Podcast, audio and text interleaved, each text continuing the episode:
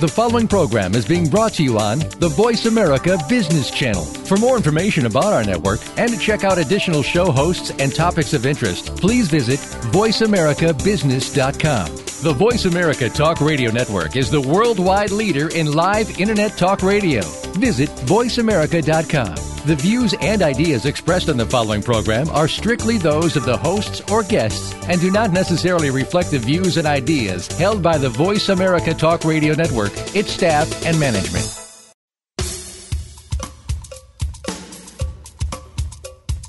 Good morning, and thank you for joining host Cheryl Esposito for an intriguing hour of leading conversations. Each week, Cheryl brings together big thinkers to the Voice America Business Channel. Now, here's your host, Cheryl Esposito. Well, good morning, everyone, and welcome to Leading Conversations. This is Cheryl Esposito. This morning, we have a special guest, a woman we love having on Leading Conversations. She's been with us before, Lynne Twist. Lynne is a global activist. She's a fundraiser extraordinaire, I might say. She's a consultant. Her book is The Soul of Money Reclaiming the Wealth of Our Inner Resources. She's the founder of the Soul of Money Institute, and most recently, in the last few years, her big project and love as co founder of the Pachamama Alliance. And we're going to hear a lot about that today. Lynne, welcome to the show. Thank you so much, Cheryl. It's a delight to be with you. Again, thank you Yeah. to be here again. So, where are you today? I'm in my home, which is such a treat for me. I mean, you know, most people are in their home all the time, but for me, it's kind of fun to be home. I travel a great deal. you do travel a great deal, and um, you you call the Bay Area in California your home, do you not? I do, yes, San Francisco. Mm, wonderful. What a beautiful place. So let's talk about the Pachamama Alliance. Um, let's let's start with just the basics. You know, tell us what Pachamama Alliance means. Some of our listeners may not know that, and you know where this. What's the genesis of it? Well, the first of all, the word Pachamama, which isn't familiar to everybody all the time, Right. um, is a Quechua word. Um, uh, Quechua are uh, is the name of uh, an indigenous group that lives in the Andes and the Amazon, all through South America and to some extent in Central America and even Mexico. It's the largest indigenous uh, language in the world, still spoken, and is pre-Incan, goes way way back and um, the largest number of people who speak an indigenous language speak Quechua. And the word Pachamama means Mother Earth. But to them, to indigenous peoples, and all indigenous peoples, even those who don't speak Quechua, use Pachamama as the term for Mother Earth. But for them, it means the earth, the sky, the universe, and all time. So that kind of reveals or displays the cosmology that indigenous people hold, a very large understanding of reality. And the Pachamama Alliance is an alliance between indigenous peoples of the Amazon and conscious, committed people in the modern world like you and all your listeners for the preservation and sustainability of life itself. And um, we have a twofold mission. I'll say our mission and then I'll explain how we got started. Um, we have a twofold mission, which we're working on combining into one, but it still is a twofold mission. First, uh, to preserve the Earth's tropical rainforests by empowering the indigenous people who are its natural custodians. And the second half of our mission is to contribute to the creation of a new global vision of equity, justice, and sustainability for all forms of life. And when we say all forms of life, we really do mean all children of all species for all time. So the Pachamama Alliance has that twofold mission, and the um, the uh, uh, the, first part to preserve the Earth's tropical rainforest by empowering the indigenous people who are its natural custodians is carried out in the Amazon, in Ecuador, Peru, Bolivia, Colombia, um, uh, primarily uh, with indigenous peoples who live in the border regions. And then the other part to contribute to the creation of a new global vision of equity, justice, and sustainability for all forms of life is carried out through education and awareness programs that are worldwide. So that's kind of the big picture, and then I can tell you how it all got started if you want me to go there. Yes, please. okay. Um, so uh, our uh, the Pachamama Alliance has a very, very beautiful and mystical origin. And there's many origin stories. Everyone who kind of gets involved ha- has their own origin story, which is one of the wonderful things about Pachamama. But the origin story uh, uh, for the organization really comes from a whole um, kind of series of events that took place uh, that happened to me. And um, I was working on hunger and poverty in primarily in Asia and Africa, India, Bangladesh, Ethiopia, Botswana, Ghana, Senegal, places like that. I was involved with the Hunger Project, and I was deeply, deeply committed to the work there and managing operations in 47 countries. So I was very, very busy, and my attention, my focus, my heart and soul was engaged with sub-Saharan Africa and the subcontinent of India, Bangladesh, um, uh, Sri Lanka, Nepal, places like that. And I had no attention on South America. I wasn't thinking about it. I was deeply engaged in my work. And through a whole series of events, which I won't go into because they're a little bit too detailed, but I ended up in Guatemala to do a favor for a friend. Um, and in that um, country where I had never been before, while we were there working with his um, his organization where I was training the development director, we were invited to uh, have a session, a, a small group of us, with a local shaman. And this was in 1994. I had never had a shamanic experience before, and so it was brand new to me. And I was um, led to this shamanic ceremony uh, by my colleague and friend John Perkins, who had had a lot of experience with shamans in South America.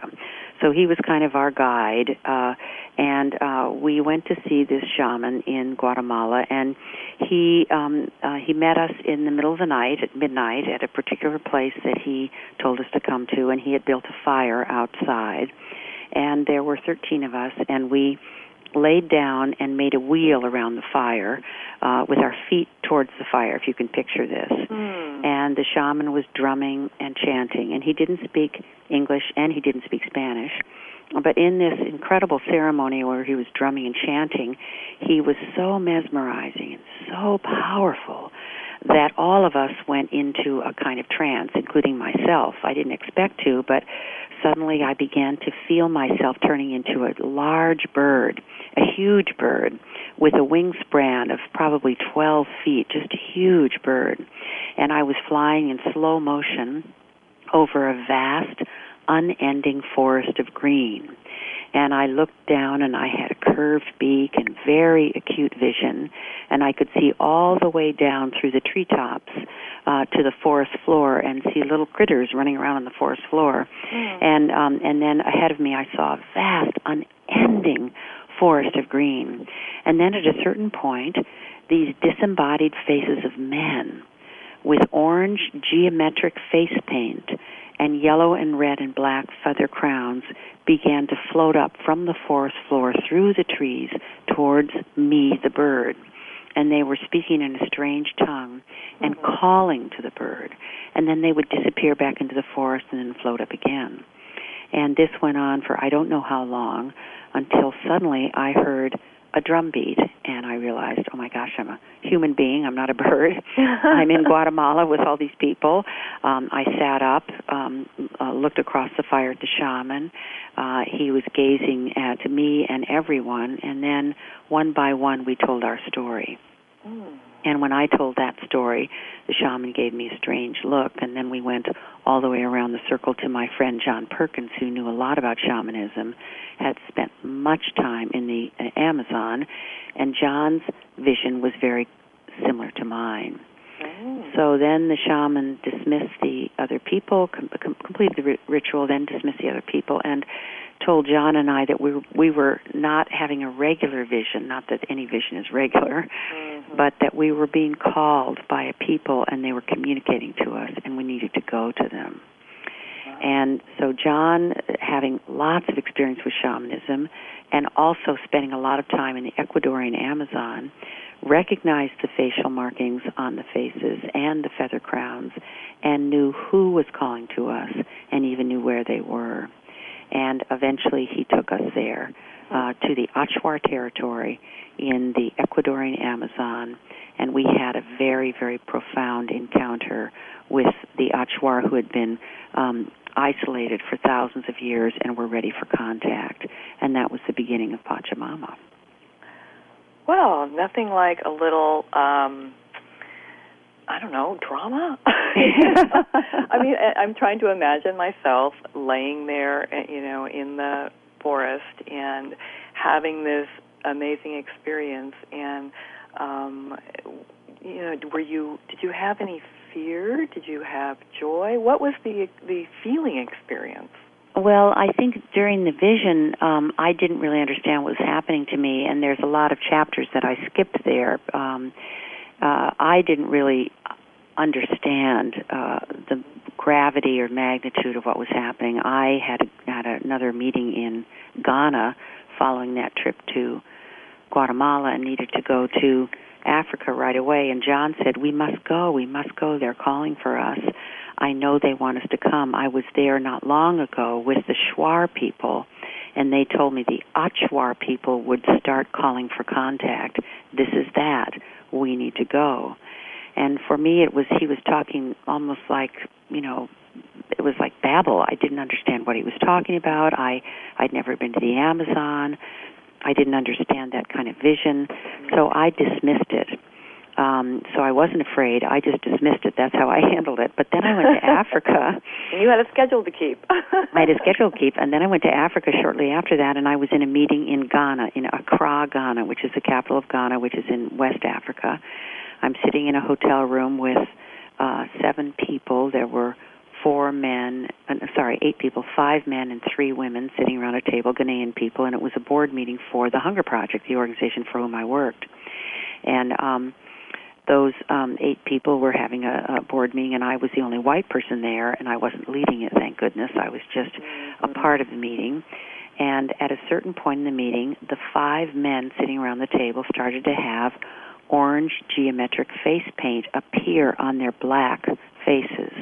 Oh and it was just shocking for me. And I looked around the table, and everybody kept talking as if this was not happening. Mm-hmm. So I figured that I was tired, too much travel, I was hallucinating. That mm-hmm. kind of thing, weird thing that happened to me in Guatemala had taken its toll on my psychology.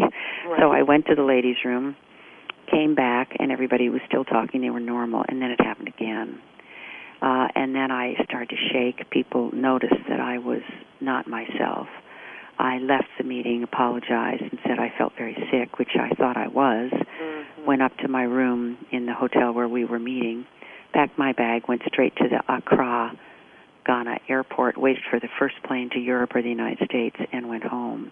And all the way on the plane, whether I closed my eyes or had them open, I saw the faces.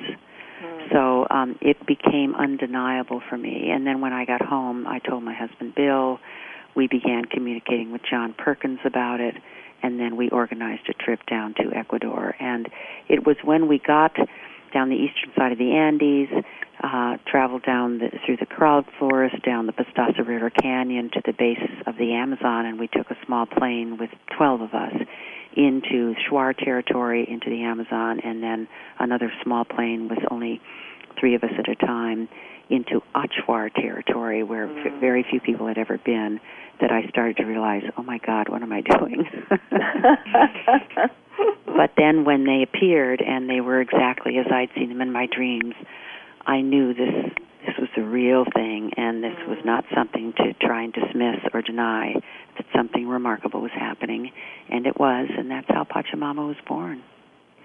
You know, I I am so touched by your willingness to step into something that was so unknown. You know, this calling, this sense of I have no idea what this means. I just have to follow it. That takes a lot of courage.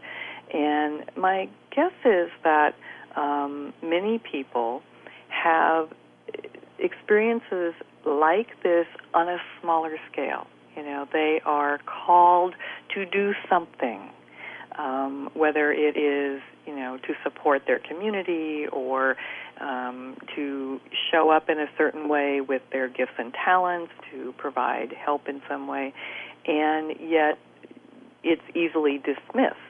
Um, yours was pretty prominent and pretty, you know, obviously very big and life changing, and my guess is many people don't have that big of a, an experience, and yet the purpose of their smaller experience could be equally as impactful. Well, I, I think you're completely right, Cheryl. And um, and when I look back and tell the story as I'm telling it to you and your listeners, it sounds very dramatic, and really it was. But on the other hand, uh, even my story, um, I didn't realize what was happening to me while it was happening to me. You know, I look back and, and now it all makes sense. But when it was happening, it didn't, and I resisted it. And um, other people had visions. You know, we all had some sort of vision uh, in that ceremony around that fire. Uh, I could have dismissed it as a dream that I had fallen asleep. Uh, and um, but somehow I was guided uh, to pay attention to it, and it wouldn't go away. And I think we all have moments where uh, something deep inside of us speaks to us and we dismiss it. Uh, it's inconvenient. We don't have time. We got to answer our emails. we got to go to the grocery store. Right. Um, uh, but if the uh, opportunity to pay attention to life's callings, life's uh, uh, the universe's um, guidance for us uh, starts to uh, be meaningful, um, then it, it, it's just amazing how much guidance there actually is when you are are willing to kind of turn up your hearing aid and listen and see with those kinds of eyes. So I agree. It's uh, this happens to everyone. It, although my story is pretty dramatic, I think it happens to everybody every day, and it's really a matter of paying attention. Hmm. You know, um, that level of paying attention has it seems to me would require an awful lot um, of oh, personal work, um, a, a sense of who am I? Um, am I really connected to this thing called the universe? And you know, were you had you done a lot of that in your life? You know, did you feel like you were a, a highly spiritual person? Well, I I have had been gifted by many teachers. Um, some I actually call themselves teachers, and other people I just began to see that that's who they were for me. Um, and um, I took the EST training in 1974 in January. I'll never forget it because it totally changed my life. Now it's called the Landmark Education Corporation of the Landmark Forum in its next iteration. But um, that is an ontological training, uh, and the EST training was an early version of it, right. and it just totally woke me up. Um, hmm. So that was one big part of my awakening, and right. um, and that's uh, although uh, EST is is no longer around, Landmark is, and and what I uh, I distinguish that from spirituality because it it is it ends up giving you a spiritual path if that's what if that's what's calling to you. Right. But it's an ontological training. Then I had a in the Hunger Project had a wonderful opportunity to work directly with Mother Teresa, which you know obviously is just a huge privilege. Oh, Um, and then of course I worked with hungry people who are who Mm-hmm. call on the spirits to get them through the most unimaginable situations. Yeah, yeah. So I had many, many uh, teachers and much guidance, and I felt very fortunate to have that. Well, we have more to talk about with Lynne Twist when we come right back.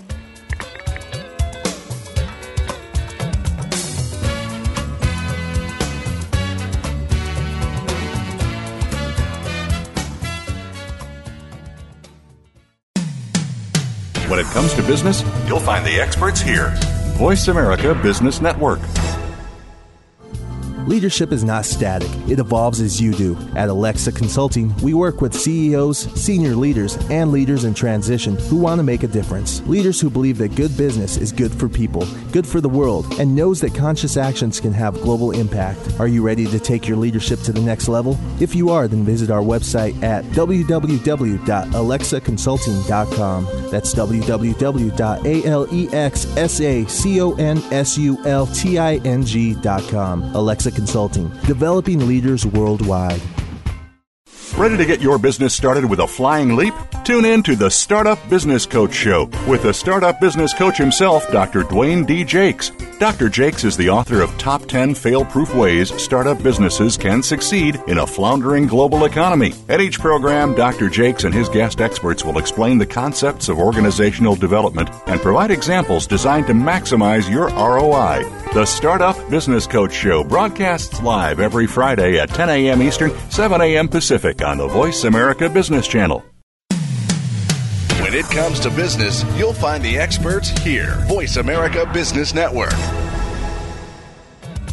We appreciate you joining our leading conversations today. If you would like to participate in today's conversation, please call us now at 1 866 472 5790. That's 1 866 472 5790. Now back to your host, Cheryl. And welcome back to Leading Conversations. We're speaking with Lynne Twist. Lynne, in the last segment, you absolutely mesmerized all of us with the story of how Pachamama Alliance um, was born.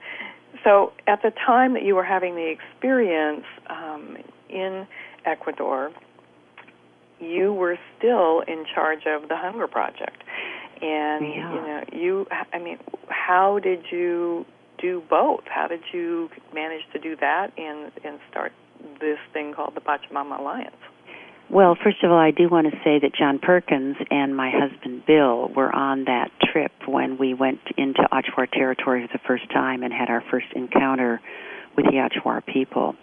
And in a way, um, John guided us there because he had been in that region before, and Bill came with me because he had a sense that this might be meaningful for him. And when we got there, Bill was completely captivated uh, by the Achuar people, their message, um, and everything that they had to contribute to us. And so he, uh, in a way, I think they were really looking for him, but he might not have responded the way I did. So they kind of got to him through me in a way. I think they were always also communicating to me, but so Bill uh, was a businessman at the time, running two companies and very, very busy himself. And I was running this giant thing called the Hunger Project, or not. Uh, there, I wasn't the president. I was, but one of the key leaders, one of the executives. And so I couldn't imagine dropping everything and suddenly going to work in the Amazon. It just didn't make any sense to me at all. Right. Um, but Bill started to really see this is significant. Uh, we're going to get involved in this. We're going to do something for these people. Um, we we've got to respond to what they're asking us for. And I wanted to too, but I was just too maxed out with the Hunger Project. And then I had the blessing. I know this sounds completely crazy, but of getting malaria. Now, I don't recommend it. I don't think many people would call that a blessing.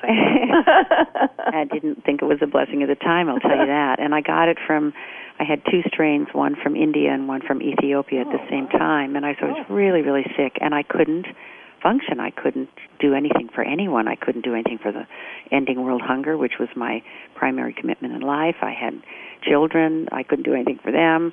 I couldn't do anything for Pachamama. I just had to get well. And um, it was about a year before I really recovered. And during that year, even though I tried to work, I really couldn't. And um, I, I think the, the reason I call it a blessing is it made me stop and think and reconstitute my not only my health but my understanding of my path in life. Because this thing that happened to us in the rainforest when we first went there we realized this is not our plan for ourselves but somehow this is our destiny to work with these people. So um i had to really uh almost intervene in my own life to be able to shift from a very deep and profound commitment to ending world hunger and running the Hunger Project operation in so many countries, particularly the fundraising, to suddenly being in the Amazon where I didn't speak Spanish, I didn't know anything about the environment, I wasn't even thinking about the rainforest. So it was a kind of a real shocking shift. At the same time, it was my destiny, and I now realize that completely. And uh, it took a year of illness, really, and not being able to, I, you know, there were days that I couldn't sit up. Uh, and when you have that kind of downtime, even though you're suffering, your mind is still cranking away. Right. Your being is still looking for why is this happening to me? You're you're still a conscious being and it was just what I needed to make this huge life transition. Uh, and the shamans in Ecuador had told me they, you know, when I was diagnosed by doctors, no one could find the malaria. They, I was tested for it six times before I got a positive response. So I kept thinking, this is what I have. It feels like what I've seen people have working in mm-hmm. India and Bangladesh, but I, it kept coming up negative. And then I made another trip to Ecuador with Bill and uh, saw one of the shamans because I was so sick, and he said he said the boundary to, between myself and the other was gone, and I had become the people I was serving. I had their diseases, I was malnourished, and I needed to reconstitute who I was and regain my own boundaries uh, because my empathy had um, dissolved the boundary between myself and the other um, and that I was so deeply engaged in this mission of ending world hunger that I'd lost my own selfhood. And um, malaria is a parasite, so it inhabits you, and uh, and so it was a perfect metaphor for what I needed to do to transition, really, to reconstitute myself and then choose my future rather than be uh, swept away. And um, so I that's why I call the malaria a blessing. And I I also um, it helped me to um, kind of understand that often life, and I don't know if this is true for every single person, but often life brings you exactly what you need to make a transition, and often it's an illness. Right. Um, I, I know many people who've had cancer, many women who've had breast cancer and made it through, and it's completely and totally ended up being the transition that shifted them into a new level of selfhood, understanding the preciousness of life, uh, becoming a woman who knows who she is, mm-hmm. etc. And I know it happens to men too. So I'm, sure. I'm, I'm also grateful that I went through that personally. Uh, and you know, of course, when I was sick, I was so sick. I just wanted everything to, you know, go away, everyone and everything yeah. to go away. But I look back on it now as we can so so well in retrospect, and I'm and I'm grateful. Hmm. You know that makes me it brings a question up for me around um, our society. I think especially in the West, um, you know how how did we move so far away from? Um, I mean, you, you described the the people of Ecuador and, and, well, actually all indigenous peoples as natural custodians of the earth. And then I think about our society today and how we seem so far removed from that, especially those of us in the West. And as you say, it takes some life altering situation like a major disease to get our attention how do you have any sense of how we move so far away from that in such a short amount of time?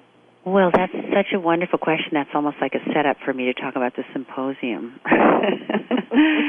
so, um, I'll I'll just say that one of the programs of the Pachamama Alliance uh, that came from our very first encounter with the Achuar people in the Amazon um, is called the Awakening the Dreamer Symposium, and that name, Awakening the Dreamer Symposium, comes from our first encounter with the Achuar when they said, "We called you here. We're grateful you came." And they they said this, which which has become a famous indigenous quote: "If you're coming to help us, don't waste your time. If you're coming because you know your liberation is bound up with ours, then let's work together. And um, what their that statement, such a powerful ethic that's at the heart of the Pachamama Alliance, and we know we have so much to learn from them. And then the next kind of major communication that we received from them in that first encounter was that thank you for helping us here, but here's the real work. What's putting pressure on these forests, on all the ecosystems, and is becoming a nightmare for you and your form of life and all forms of life is the dream that you're caught in.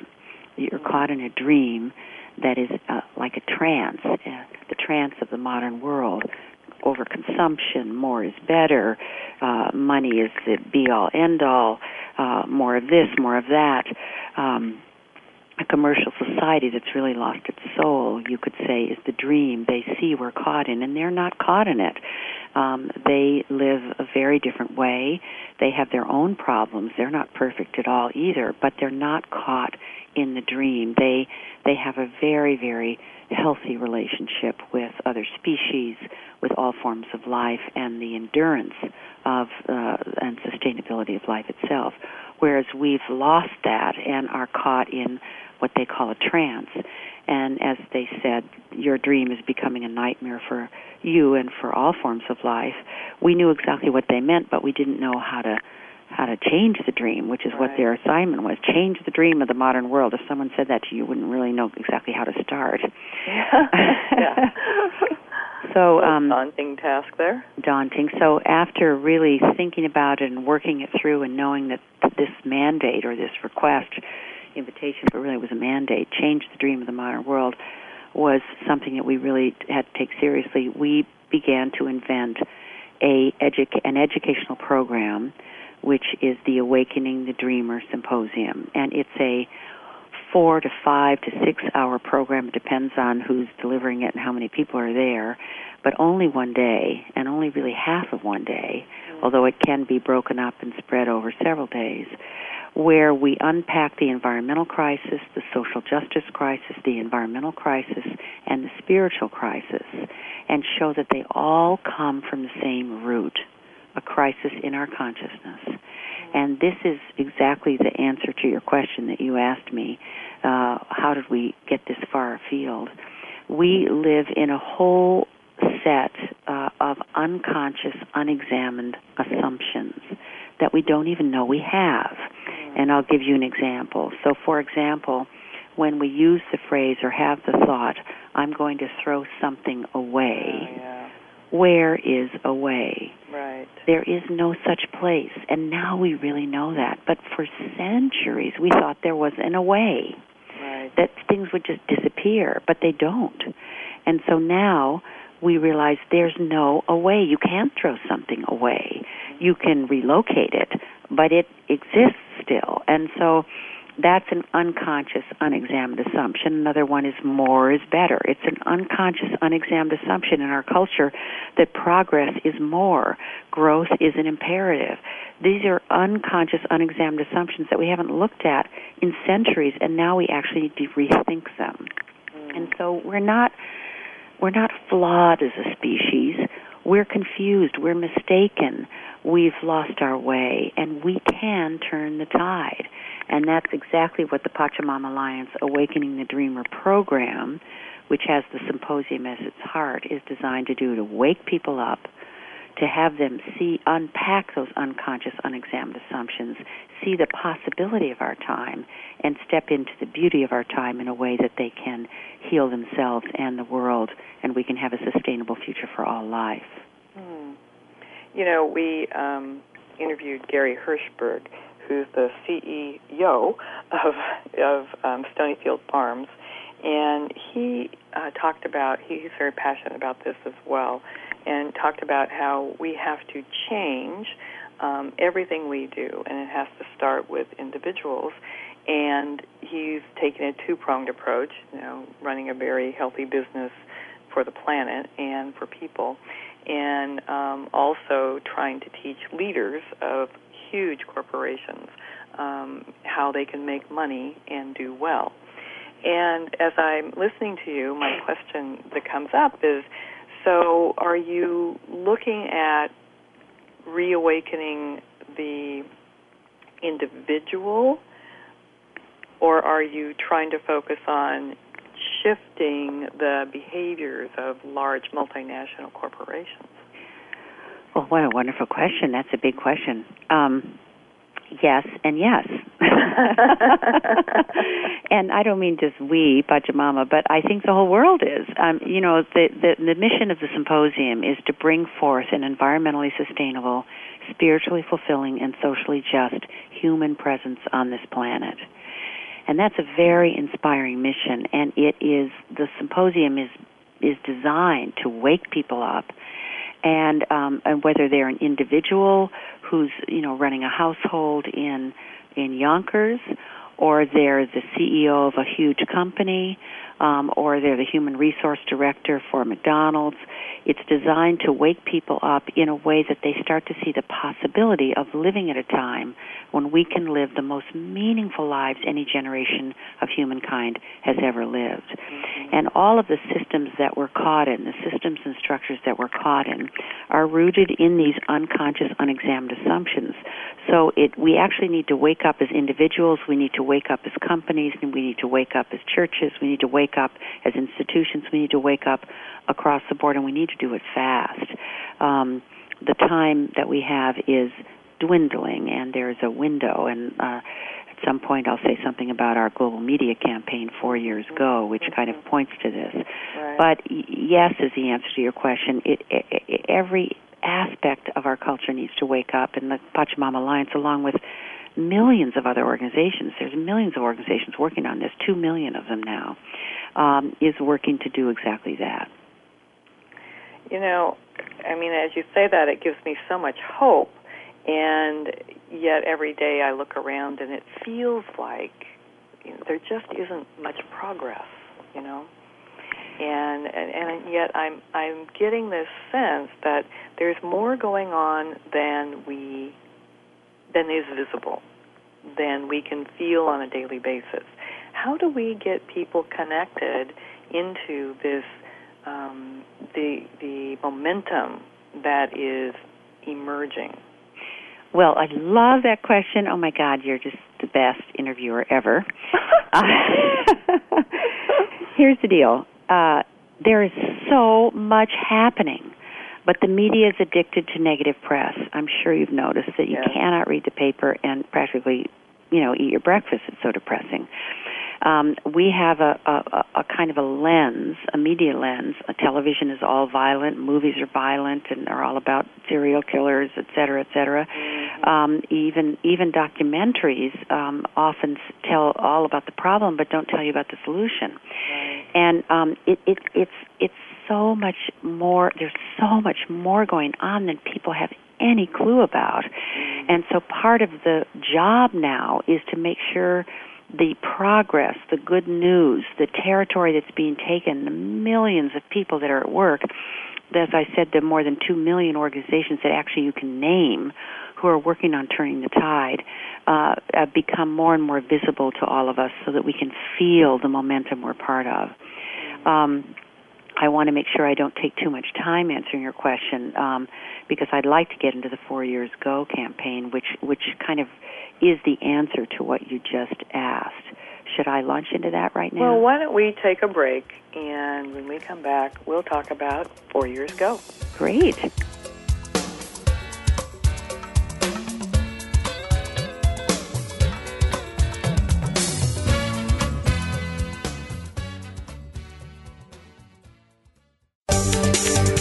From the boardroom to you, Voice America Business Network. Leadership is not static, it evolves as you do. At Alexa Consulting, we work with CEOs, senior leaders, and leaders in transition who want to make a difference. Leaders who believe that good business is good for people, good for the world, and knows that conscious actions can have global impact. Are you ready to take your leadership to the next level? If you are, then visit our website at www.alexaconsulting.com. That's www.alexaconsulting.com. Alexa Consulting, developing leaders worldwide. You want to know the inside scoop on how today's leaders do business? How they hire and develop top talent? How do they retain top employees and customers? Tune in to Leadership Leverage on the Voice America Business Channel. Every week, Dr. Robert Danker will offer ideas and facilitate discussion with guests that will help shape today's up and coming leaders as well as established leaders in their fields. Listen for Leadership Leverage every Tuesday afternoon at 5 p.m. Eastern Time, 2 p.m. Pacific Time on Voice America Business. If you think you've seen online TV before, let us surprise you. VoiceAmerica.tv is online now. The leader in live internet talk radio has done it again. Multiple channels, a state of the art viewing experience, live and on demand programs streaming 24 hours a day. It's exactly what you want, when you want it. VoiceAmerica.tv. From health and wellness to business, sports, and everything in between. Discover our new world. Visit VoiceAmerica.tv now and experience the future of online television. VoiceAmerica.tv. Voice America Business Network, the bottom line in business.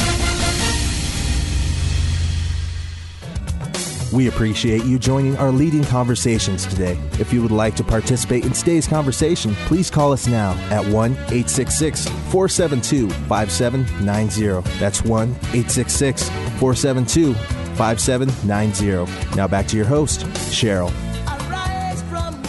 And welcome back to Leading Conversations. We're speaking with Lynne Twist today, author of The Soul of Money Reclaiming the Wealth of Our Inner Resources and co founder of the Pachamama Alliance.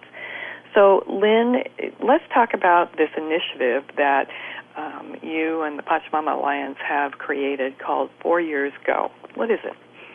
Well, Four Years Go is a is really uh, uh, a global media campaign, and I'm going to tell you a little bit about how it it got born because it it kind of is such a beautiful story. Um, this work we do in the Amazon, as I was saying, is very, very profound with indigenous peoples and has produced all kinds of miracles uh, for them and really for us. And um, one of the miracles is this Awakening the Dreamer Symposium educational program, which uh, is is really a miraculous program. And anyone who wants to take it can go to the awakeningthedreamer.org website and find a symposium near you and sign up, or even sign up to be trained to lead it.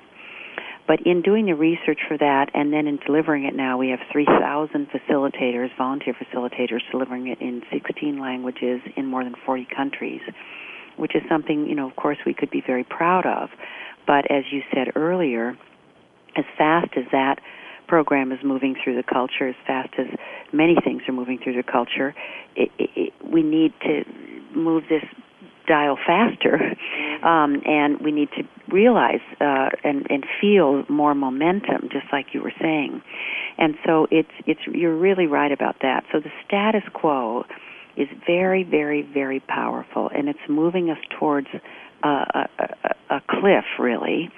Uh, faster than the tide is turning. Now, the tide is turning. It's completely clear to me and to many experts the tide is turning, and in fact, in a way, it has turned. Um, and in the ocean, the tide turns very, very deep at the bottom of the ocean, doesn't uh, show at the top until later. So right. it's like the tide has turned, but we can't see it yet. But the status quo is moving us towards the, an, an inhospitable, unsustainable, dark, violent future faster, and that that future is coming at us faster than anybody wants. And the tide needs to turn faster. More people need to get on board and, and work harder and, and make more changes, etc. So we we realize this, and um, you know I think everybody realizes this, like just like you do, you do. But we wanted to see what can we do about that, and right about when we were having these conversations with ourselves, almost like a little bit of a come to Jesus thing. How how can we get the symposium to 25 million people a day instead of just a few thousand a day, etc. We met an extraordinary man who went to Ecuador with us and had his experience in the rainforest with Pachamama Alliance, and he is this amazing guy who's the head of the largest independent ad agency in the world, which is called Wieden and Kennedy. He's the CEO and the owner. And at the end of the experience with Pachamama in the rainforest, he said, What can I do? I want to help you guys. This is amazing work that you're doing. And we said, Well, gosh, you run an ad agency. How about helping us change the dream of the modern world? That's a pretty tall order. Um, and he said, okay, let's go to work. I've been selling people things they don't need for 40 years. This will save my soul.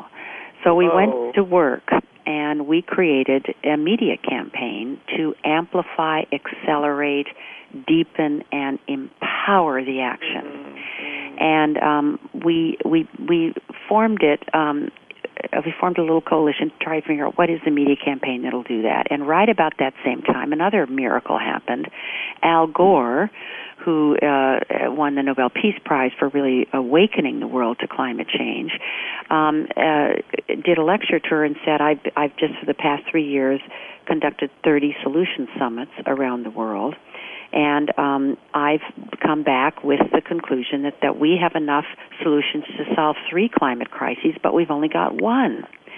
What's missing is the will, the commitment, the drive to implement these solutions in time because there's a window and it's going to close, and when it closes, things will be irreversible.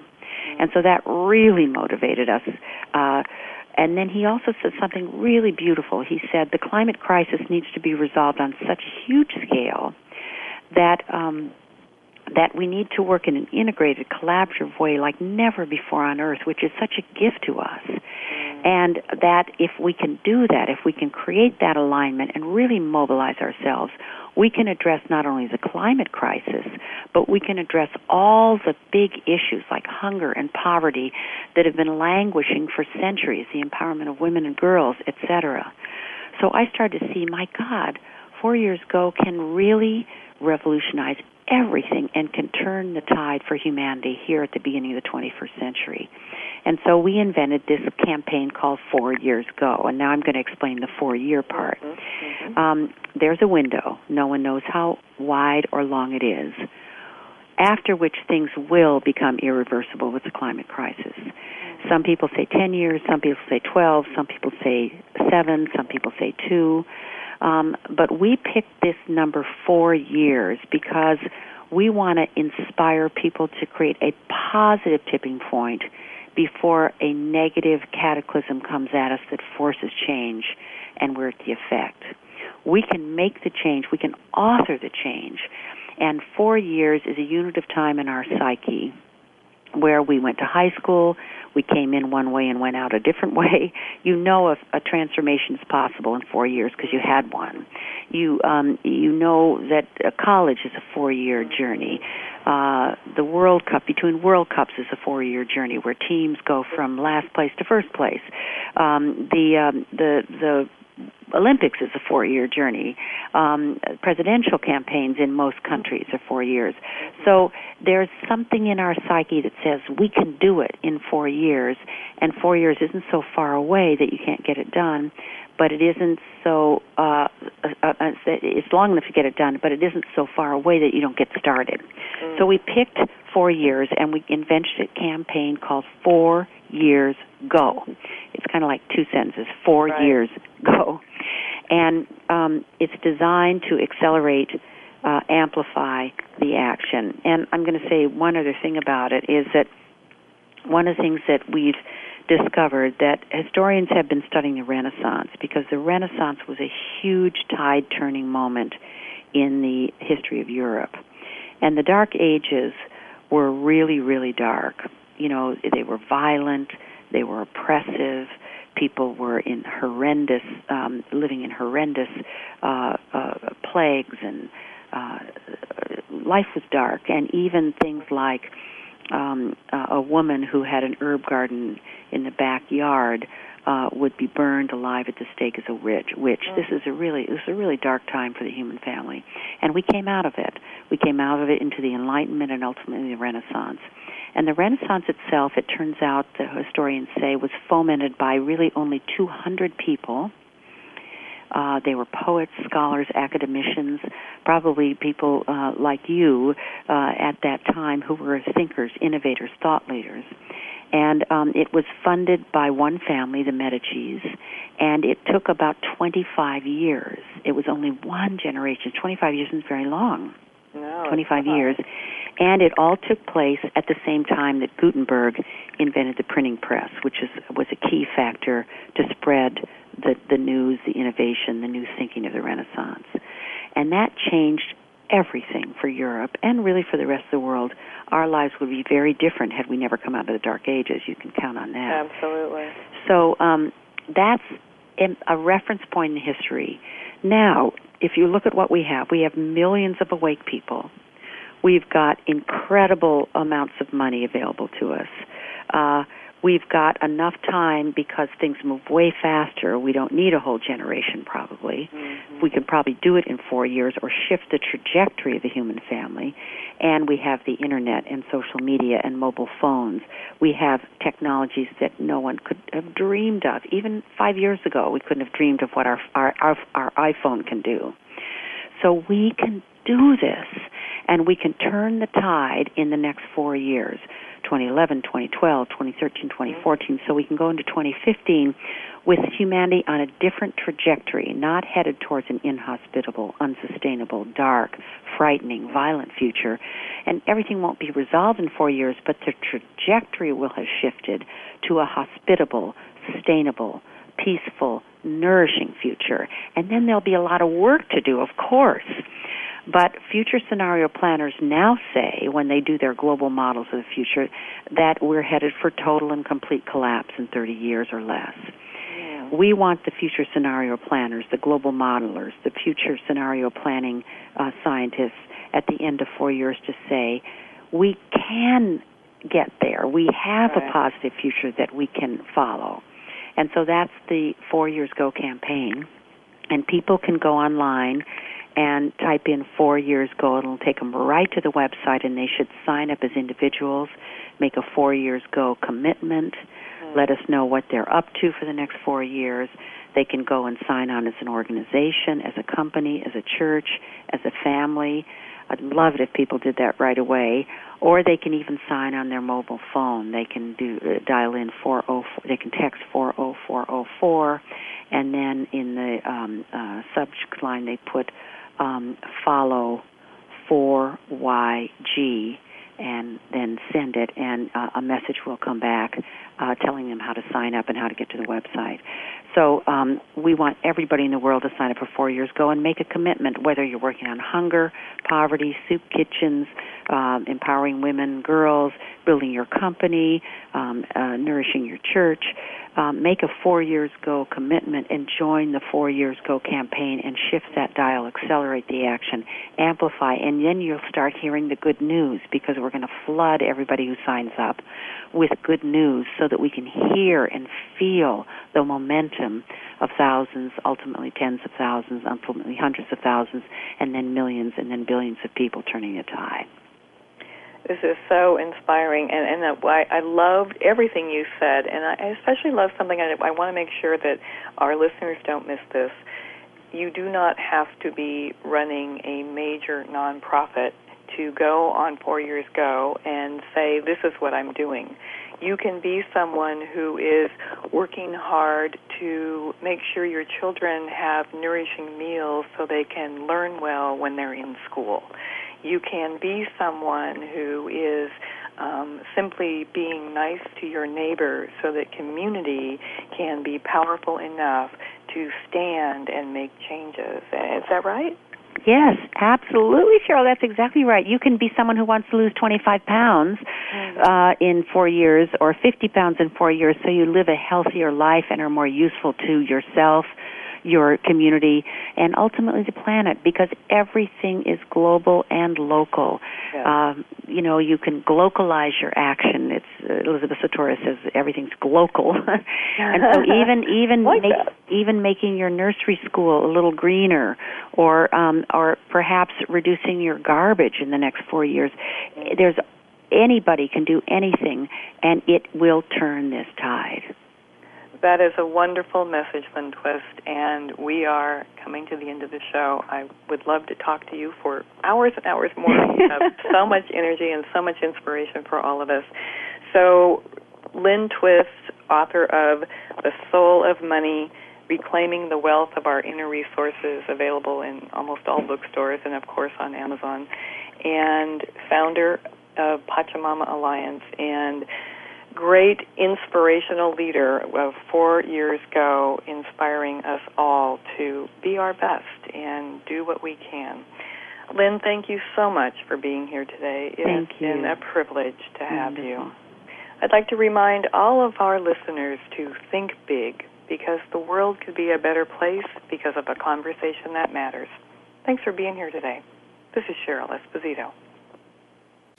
Thank you for spending this hour with Cheryl Esposito and leading conversations. You can listen live every Friday at 10 a.m. Pacific Standard Time on the Voice America Business Channel. If you have a question or comment for Cheryl, please email her at leadingconversations at alexaconsulting.com. That's L E A D I N G C O N V E R S A T I O N S at A L E X S A C O N S U L T I N G dot com. See you next week.